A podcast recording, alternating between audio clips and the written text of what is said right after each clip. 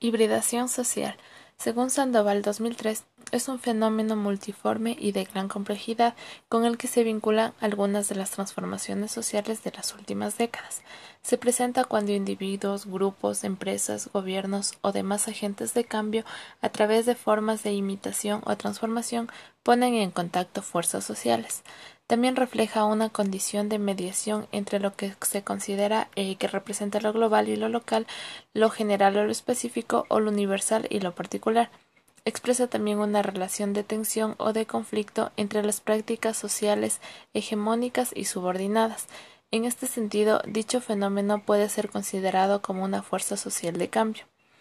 Un ejemplo de esto puede ser el modelo japonés de organización y producción flexible llamado toyotista, que es considerado por muchos algo alternativo al fordismo, considerando que, por ejemplo, el fordismo apoya la fabricación masiva de productos estandarizados de gran consumo y a bajos precios, mientras que el toyotismo es, como decir lo contrario, la fabricación de productos selectivos para diferentes grupos de consumidores según el gusto y la moda.